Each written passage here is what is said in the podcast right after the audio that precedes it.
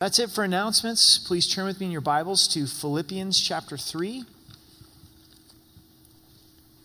Philippians chapter 3, we're in verse 12.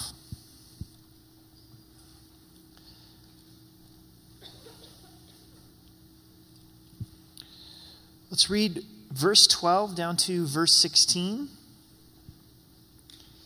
and we'll pray together. Not that I've already attained or am already perfected, but I press on, that I may lay hold of that for which Christ Jesus has also laid hold of me. Brethren, I do not count myself to have apprehended, but one thing I do, forgetting those things which are behind and reaching forward to those things that are ahead. I press toward the goal for the prize of the upward call in Christ Jesus. Therefore, let us, as many as are mature, have this mind. And if in anything you think otherwise, God will reveal even this to you. Nevertheless, to the degree that we've already attained, let us walk by the same rule. Let us be of the same mind. Let's pray together. Father, we thank you for your word. We thank you that you are a forward motion God. You're always desiring to move us into the future and the hope that you have for us. God, would you challenge our thinking this morning? Would you reveal our thoughts and help us to grow in a more biblical, mature mindset? We know that life change comes from you meeting with us. So, Father, would you be gracious to meet with us? Would you set me aside and give me grace and strength in teaching your word in Jesus' name? Amen. On Wednesday, we went out and hiked a 14er called Mount Bierstadt by Georgetown, and our high school students were doing a wilderness excursion. So they went out on Sunday, and they were finishing up on a Wednesday. So Billy and I went out, as well as my daughter Hannah, who is going into 8th grade. And for me, I'd hiked a lot of 14ers when I first moved here to Colorado. When I moved here at 21, 22, I was really taken by our mountains and began to hike several of them. And when I used to do them, I didn't prepare hardly at all to go out and hike these mountains. I remember the first one that I did, I drove out and got to the trailhead about 1 in the afternoon. It's a terrible idea. Like, if you know anything about hiking 14ers, you've got to start early in the morning. Preparation kind of looked like maybe I'll take a water bottle. I did a few of them in my sandals. It was almost like the least prepared that I could be. That's kind of the risk that I wanted to take. But Tuesday night, getting ready for this hike on Wednesday was a different story. Why? Because I was taking Hannah. I was taking my little girl. This was going to be her first 14er. So as her dad, I had to be prepared. So I had everything in the backpack, and the backpack was much fuller. I mean, I had extra clothes in case it got really cold, beanie caps, more than enough water, granola bars. Oh yeah, I better grab a knife in case we need that. I'm headed out the door, and matches would be a good idea, and a lighter in case we get stranded. I had a map. I mean, I was prepared. Why? Because I didn't want anything to happen to Hannah. If she got hurt up there, I wanted to be prepared. So what had changed from early 20s to now as a dad of a 13-year-old daughter? There was a maturity in mindset that took place, right? Should I have had those things in my early 20s when I was hiking? Absolutely. I should have, right? If something would have happened, I wouldn't have been prepared. And so what our Bible study is about this morning is having a mature mindset. Is hopefully as we're growing in the Lord, we're beginning to think more biblically. Paul has been talking about the mind a lot in this epistle. In chapter 1, it was, for me to live is Christ and to die is gain. That's the mindset. My life is Christ. Remember the mindset from chapter 2? The mind of Christ. To esteem others better than ourselves. That's how Christ thought. And now in chapter 3, we're going to see the mindset that we're to have is one that we forget the past and we press on into the future. We press into what God has for us. The Apostle Paul says this is the one thing that he does. Imagine if you were going to have lunch today with the Apostle Paul. Maybe over at Smashburger or Chipotle or Qdoba, you pick. But you get to have lunch with the Apostle Paul, and he says, you know what? I want to share with you the one thing that I really made sure that I did in my life. I bet we'd be listening. And that's what we get to receive this morning from God's word. So join me in verse 12. Not that I've already attained or am already perfected. First thing to write down, to pray about, is see growth as necessary and possible. See growth as necessary and possible. The Apostle Paul says, I haven't attained. I haven't arrived. We estimate that he wrote this after knowing the Lord for 30 years. So he's walked with God for 30 years, and he says, I have not attained. There's still more room for growth in my life. We're not going to be motivated to move forward in the future if we don't see the importance of growth, the importance of pressing on into a deeper relationship with God. When we look at a plant, if it's dying, there's no growth, isn't there? But if there's growth, there's evidence of life. So if I'm connected with the Lord, there's going to be growth that's taking place in my relationship with the Lord. Do you see growth as necessary? You know, do we have that place of coming to our lives and feeling like I've attained or I have arrived? It seems like the temptation in a relationship with God is to get complacent, where we're relying on past knowledge of God's word. You know, you've studied God's word in the past, so there's enough working knowledge or past experiences with God, past prayer times with God, past worship with God. But can we say today that we're desiring greater growth in our relationship with God, not just relying on past experiences? So growth is necessary. It's evidence of life. But also, growth is possible. And I think this is what's even more difficult for us. I subscribed to a weekly email from a dad that encourages other dads. And I read it this week, and I opened it up, and he said, my wife told me these words this week, you will never change. You know, and he writes in a very transparent and open way, you know. And he said it just destroyed him to hear that from his wife, confirmed his fears that he was already having, that he's not going to change. But he said it was exactly what he needed to hear, because it got him thinking and praying, do I have any intention to change in this area? And then he went into the gospel. Because of the gospel, because of Christ's death and resurrection, there's always the hope for change. I bet that there's probably a couple areas in our lives that we have completely checked out from of ever believing that God could change us. We say, I've been down that road, I've tried, and here I just continue to fail, I continue to mess up. And what Paul is saying in this statement is that he sees growth as necessary, but he also sees growth as possible. Not because of who he is, but because of who the Lord is. That God has the power to save him, but God also has the power to continue to change him and transform him. Would you examine your thought process towards some of your sin struggles? And do you really believe that in Christ there's possibility to change? I would hope the answer is yes. I would hope that that's the first area this morning that God confronts all of us and says, look, yes, in me all things are possible. I can change you and I can transform you. I'm pressing on. So verse 13, but I press on that I may lay hold of that for which Christ Jesus has also laid hold of me. Press on into his purpose. He says, I am pressing on to discover the reason for which Christ has made me his own. Paul's in prison while he's writing this letter, this epistle to the church of Philippi. I would imagine it would be very easy for him to be discouraged, maybe even to wrestle with depression and despair, to simply kind of check out and say, I just don't see the need to get up this morning and press into the Lord and press into loving others. But he chooses to press on. He chooses to wake up and say, I want to discover the purpose that God has for today. How many of our days do we go through purposeless? We're just thinking there's no point in today, not seeing that God has a purpose and a plan for us. Ephesians chapter 2 declares to us that we are his workmanship created in Christ Jesus for good works. We're God's poem. We're his masterpiece. He has created good works for us to walk in. That means he has purpose for our days.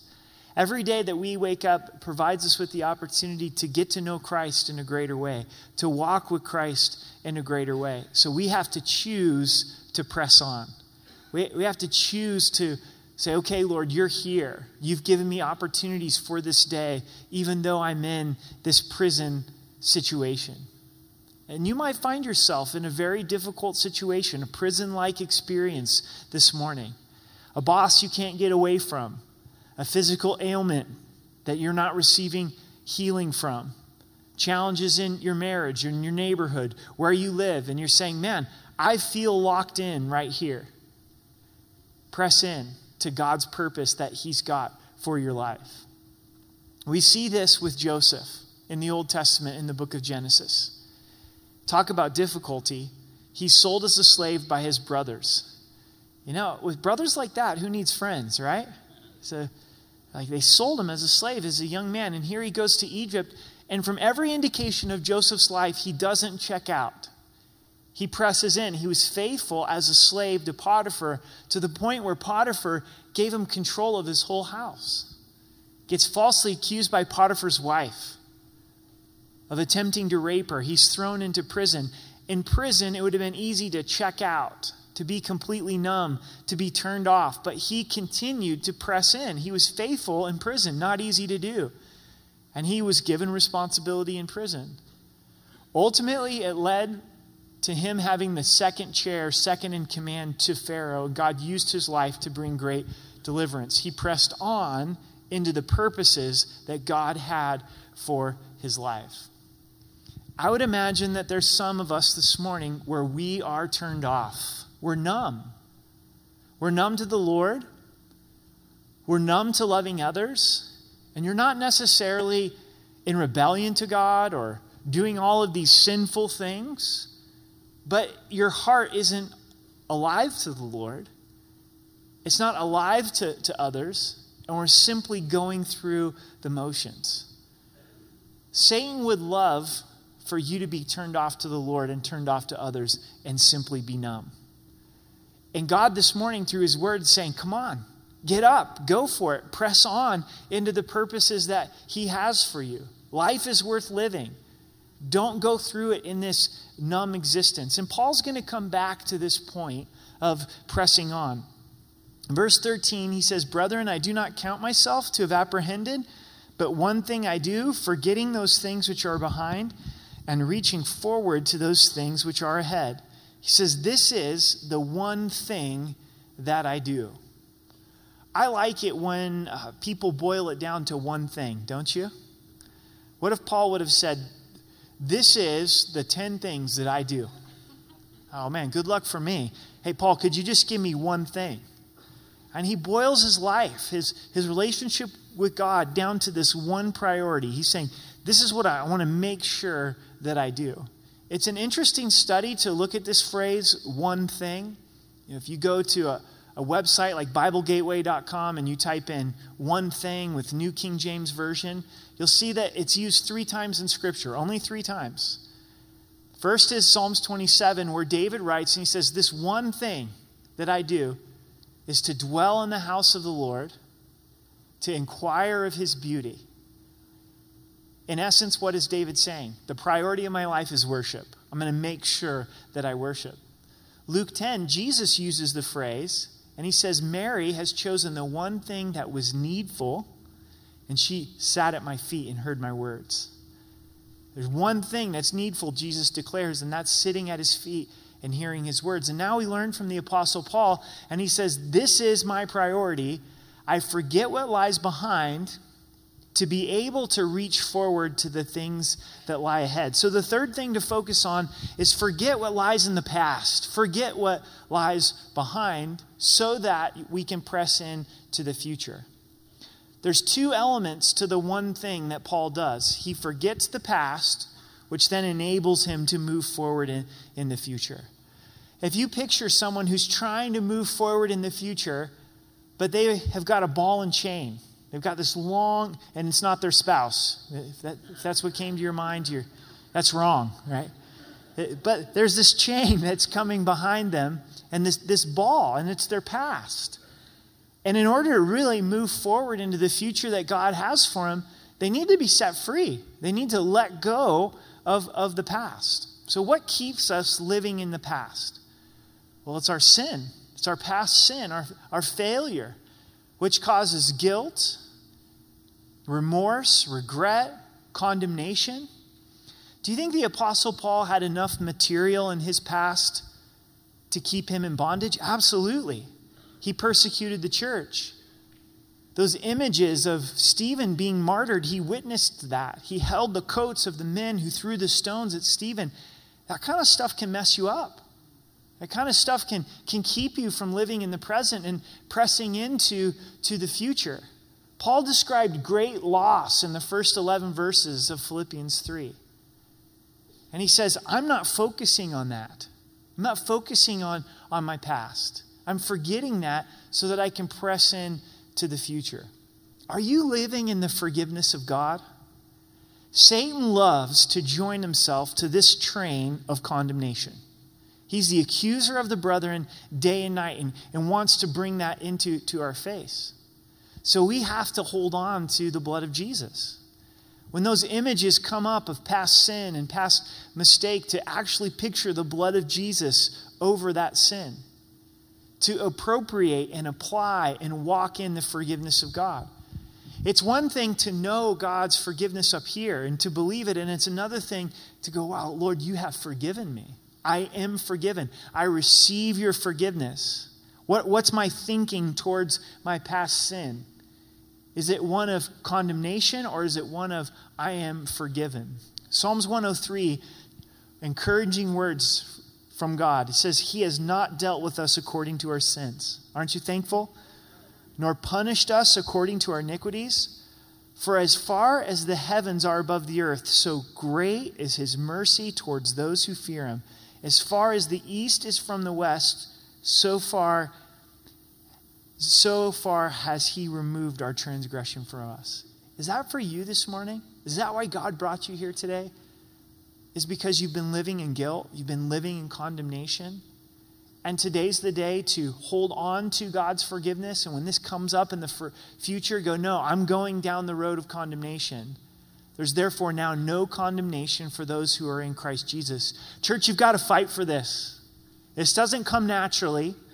This isn't where our flesh is going to go. It's not where the enemy wants us to go. But it's what God has provided for us in Christ Jesus. So we hold on to it in faith and say, no, I'm not going to live in my past. I'm a new creation in Christ Jesus. But that's not the only thing that keeps us living in the past. How about bitterness? It's not our sin. It's the sin of someone else. And I know that you have been hurt deeply by others, sometimes by other believers. If we're not careful, our heart begins hard. We play the images of that wrong over and over again in our minds. We almost know that event or series of events better than we know anything else in our lives. We've meditated more on the hurt that they've caused in our lives than even our testimony of how Christ saved us. We're stuck back in that hurt. Don't you think that person has hurt you enough? They've already caused enough hurt, but now they're not even in our lives anymore, and they're messing up today. And they're messing up the future, and God's saying, okay, it's time to forgive. It's time to forgive. Do you ever feel like forgiving if someone's really hurt you? No way. I have never felt like forgiving when someone's really hurt me. It's this process that I go through. Please hear this. Forgiveness is a choice of the will, not a choice of the emotions. We choose to forgive because God's forgiven us. Okay, Lord, you've freely forgiven me through the blood of Jesus. Jesus, you've died for this sin. So I'm choosing to forgive them. Say it out loud. I choose to forgive them in Jesus' name. God, you have forgiven me, so I am choosing to let this go. I'm not going to live in the past. I'm not going to live in bitterness. Then begin to pray for that person. Once again, you will not feel like it. God tells us to bless those that curse us. Okay, Lord, I'm going to bless them. They've cursed me. They've hurt me. Lord, would you please just bust their teeth out, right? I think that's in the Psalms somewhere. I'm justified, you know. Break their teeth. That's not what God means. That's not what but that's where we start. Say, Lord, I'm going to choose to bless them. What would you want in your life? What kind of blessing would you want in your life? Pray that for them. God, would you bless their relationship with you? Would you bless their family? Would you provide for their needs? And again, you're not going to feel like it. You're going to feel like a hypocrite. But you start to tell your emotions where they're going to go. You change your thinking. Remember, if you don't change your mind, God won't change your heart. But if you change your mind, God will change your heart eventually by choosing to forgive. And by praying, your emotions over time will come along and you will begin to see your heart change. I don't have the opportunity this morning to fully develop this, but there is a difference between forgiveness and restoration. God calls us to forgive because he's forgiven us. And bitterness will hurt us greatly. Restoration happens when there's repentance and the fruit of repentance. It takes two people to restore a relationship, right? But forgiveness isn't an option. And I should always be praying and being willing for there to be restoration when that person comes and says, you know what, I'm wrong. Would you forgive me? Yeah, I've forgiven you a long time ago. And now we can begin to walk in restoration and rebuild trust. There's another thing that keeps us living in the past, and it's the good old days. The good old days syndrome. And sometimes it's not our sin. It's not the sin of others. It was just like, wow, 1999 was awesome. I mean, it was 2007. Oh, that was such a great year. That time in my life was so sweet, you know? I just wish that I could be there. And it keeps us from enjoying the present. It keeps us from pressing into the future. You know, you talk to people that their kids are no longer in the home and they're like, oh man, I miss it so much when my kids were little. And then you talk to people that have got little kids in the home and they're like, man, I can't wait for my kids to get out of the house, right? They're driving me crazy, right? You talk to married people and they're like, man, when I was single, I had it so good. I just did what I wanted to and I had all this freedom and now I'm married, and I'm married, and I'm married. And you talk to single people, and they're like, I just want to be married. I'm so tired of being alone. And back when I was in this dating relationship, it was so good. Like, we went to the movies, right? And discontentment really comes into our hearts. And robs us. It's really easy to look back and go, oh, then it was so good. I don't know about you, but I tend to not remember the past accurately. You know, I'm not remembering how that really was during that season. It's not that we don't reflect on the past, that we don't learn from the past, that we don't be thankful for good times in the past, but we don't live there. Amen? We don't dwell there. We're like, okay, God, I was thankful for that, but today's today, and tomorrow's tomorrow. I'm pressing into the future. We forget what lies behind so we can reach forward to those which are ahead. And reaching forward to those things which are ahead, that the reaching forward in the ESV version is translated straining forward to what lies ahead. I like that. Write down strain forward. That's a mature mindset that says, I am going to press in, press on. Paul's expanding this point. He's saying it another way. What does it mean to press on? To strain forward. You ever feel that way? Man, this forward motion thing is difficult. I'm going to have to strain. I'm going to have to put some effort into it. The easy thing's to turn off. The easy thing is to be numb and not care about God and not to care about others. But God's got so much more. Do you believe that he's got so much more for your life? So much more for what's ahead. He's a God of the future.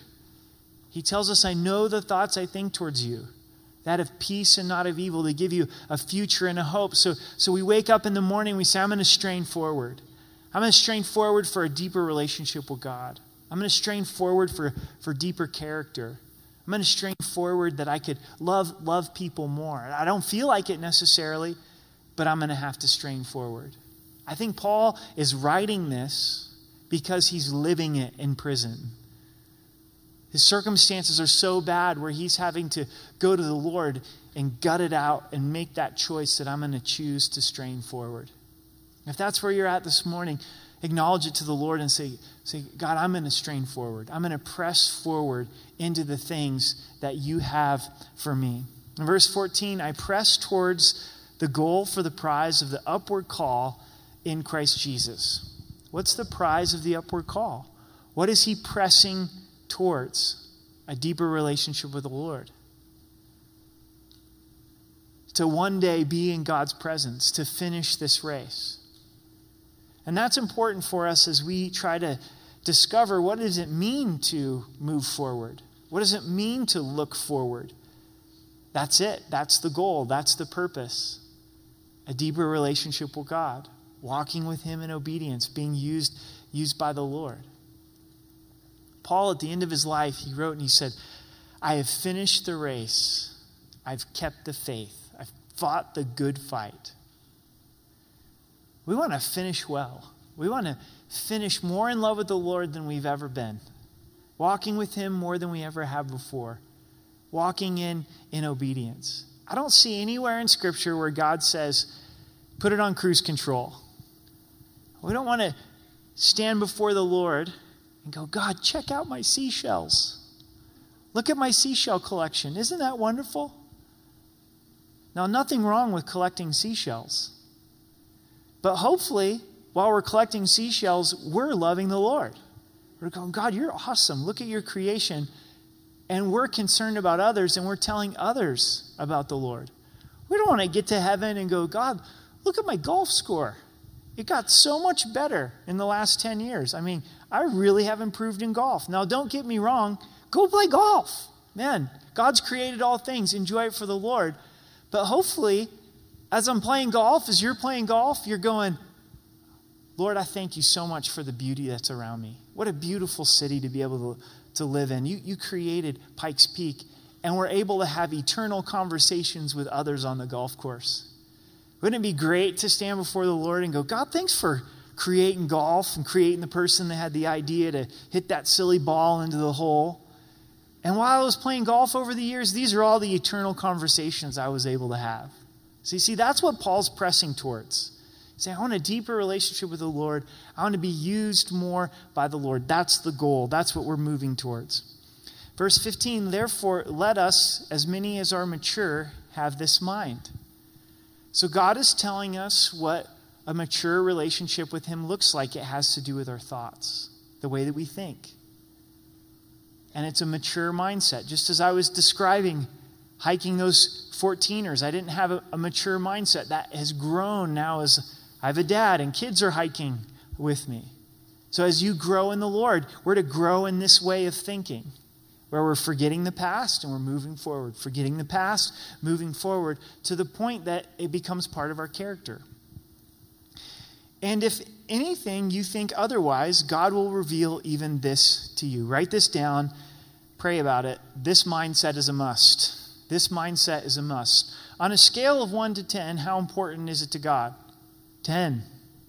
To the point where he says, if you're thinking differently, he's going to reveal it to you. He's going to show us, hey, Eric, you're thinking wrong. Stinking thinking, right? You're living in condemnation. You're living in regret. You're living in bitterness. You're living in the good old days. You're not believing that I have something for the future. You're not moving forward. And he'll begin to come and change and challenge our thinking. But from God's perspective, this is a must. You know, this morning we sang the song, He's in the Waiting.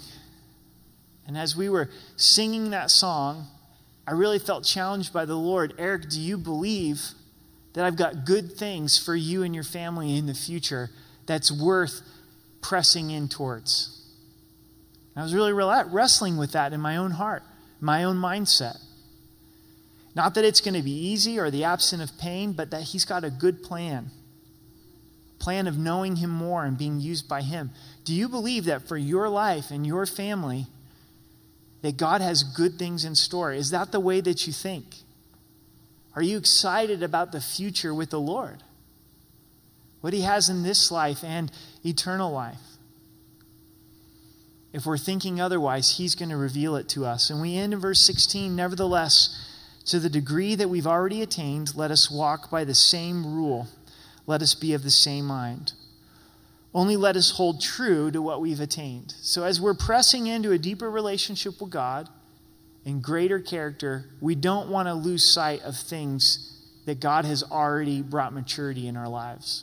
Maybe you go, this is an area of my life that's really changed. Well, we don't want to let that go as we're continuing to grow in the Lord and we're pressing into him. A few application questions.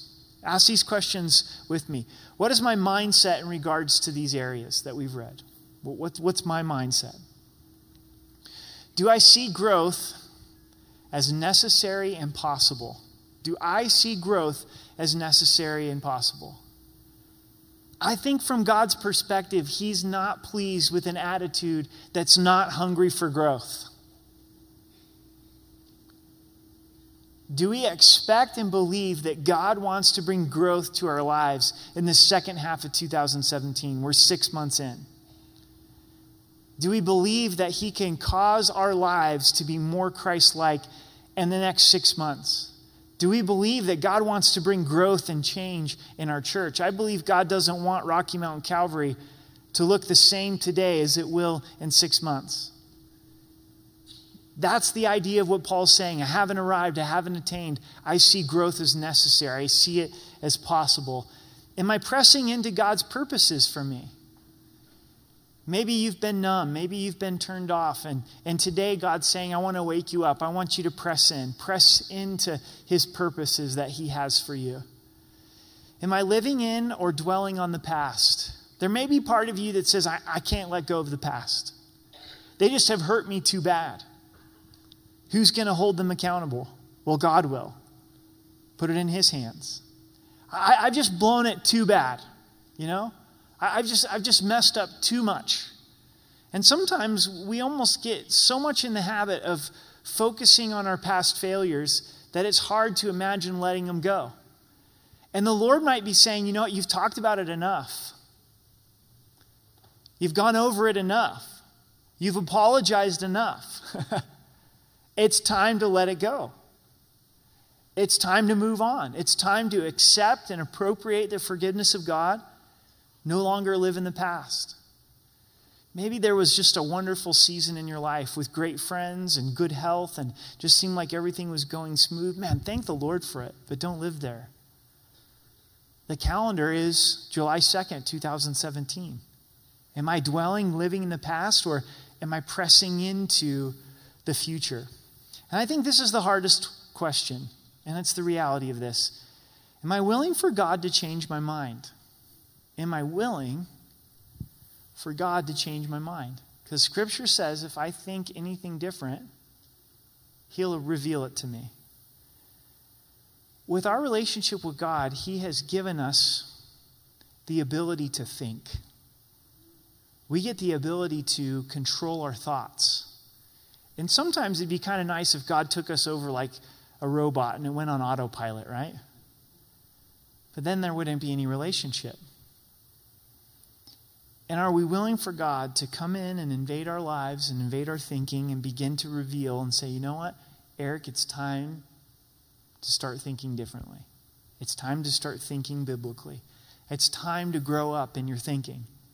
Forget the past. Press into the future.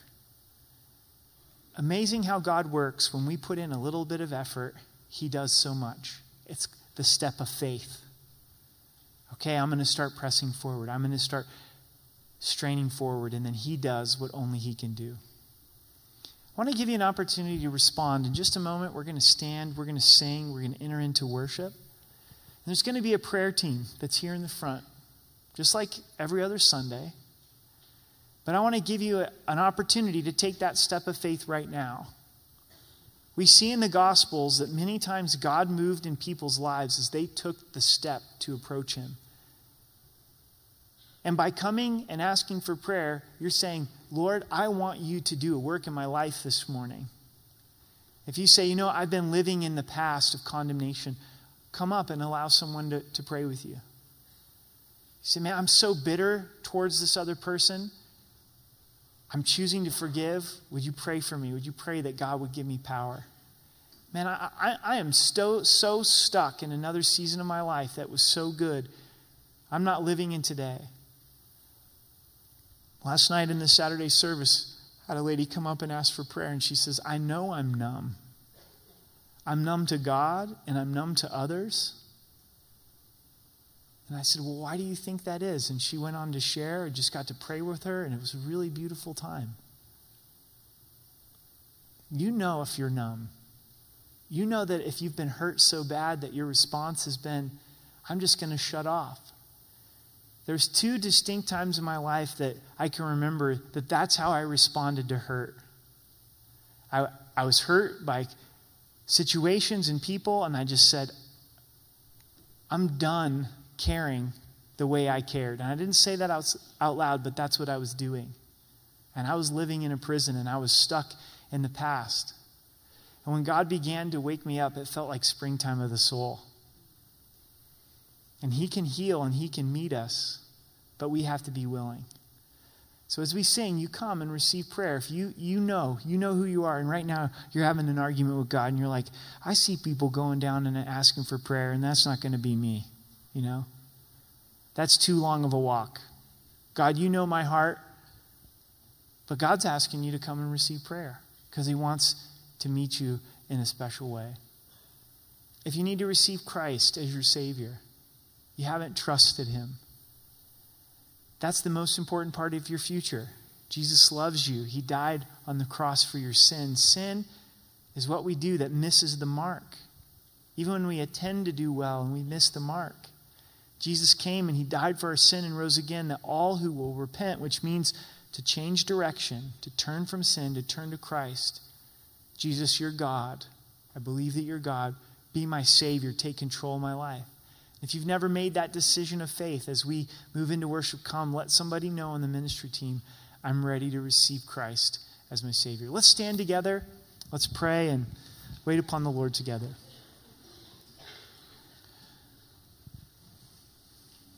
Jesus, thank you so much that you love us enough to give us a future, to give us eternal life, to give us a future in this life. And as we have read in your word, if we have any other mindset than this, that you'll reveal it. And even as we sing, God, would you reveal the condition of our mind? And would you do work in our lives that only you can do? So God, we wait upon you and we draw near to you.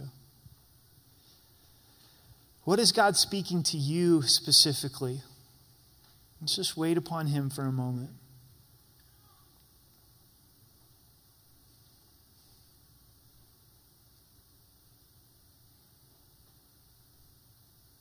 Respond to that. Say yes to that.